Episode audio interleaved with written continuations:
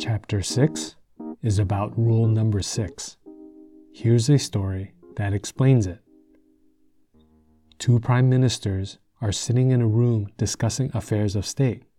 Suddenly, a man bursts in, apoplectic with fury, shouting and stamping and banging his fist on the desk.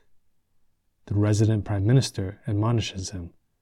Peter, he says, kindly remember rule number six. Whereupon Peter is instantly restored to complete calm, apologizes, and withdraws. The politicians return to their conversation, only to be interrupted yet again, 20 minutes later, by an hysterical woman gesticulating widely, her hair flying.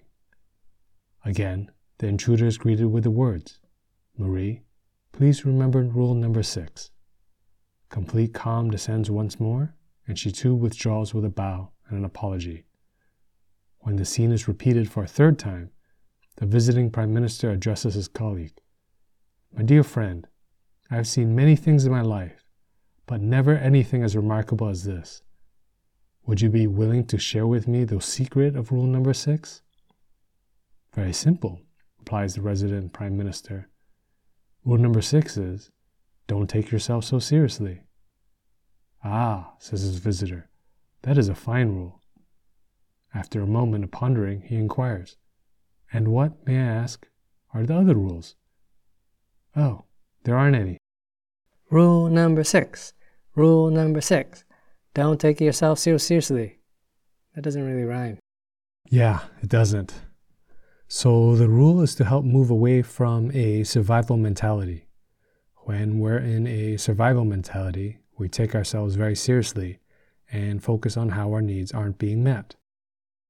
How do I know if I'm in a survival mentality? Ask yourself, what would have to change for me to be completely fulfilled? The answer will usually tell you what you're taking very seriously. What's wrong with taking things seriously? It limits you from the universe of possibilities which then limits what solutions you have to your problems, or makes the problems seem bigger than they are. What's it look like to not be in a survival mentality? Here's a story from Vikram Zavkar that might demonstrate this. Last night, I visited one of my old college haunts, a seedy diner located south of the campus. I took a place at the counter next to a man who appeared on a second look to be homeless. Before him, meticulously laid out, were three dollar bills and some change, apparently all he had in the world. When the waitress appeared, I ordered a hamburger, but the man put out his hand as if to slow me down. With a grand gesture, he announced, It's on me. You can have anything you want tonight, and you won't pay a penny. It's all on me. I protested that I could not possibly do that. He was offering me the whole of his worldly possessions, and I certainly could not accept such a gift. But he was determined to have his moment. You are going to have what you want, and it's on me. He pushed all his money toward the indifferent woman behind the counter. I was aware of every delicious bite of that hamburger, every sip of coffee. With a mere three dollars and fifty odd cents, this man had created a humane world brimming over with charity and abundance. His momentary universe teemed with delicious smells from the grill, while voices of happiness emanated from a couple chatting at a booth. And I, I had the deeply satisfying experience of being there while all this took place. I thanked him for everything. Oh no, he said, winking at my last ditch efforts to find some parity. The pleasure's all mine. I'm hungry. Yeah, me too.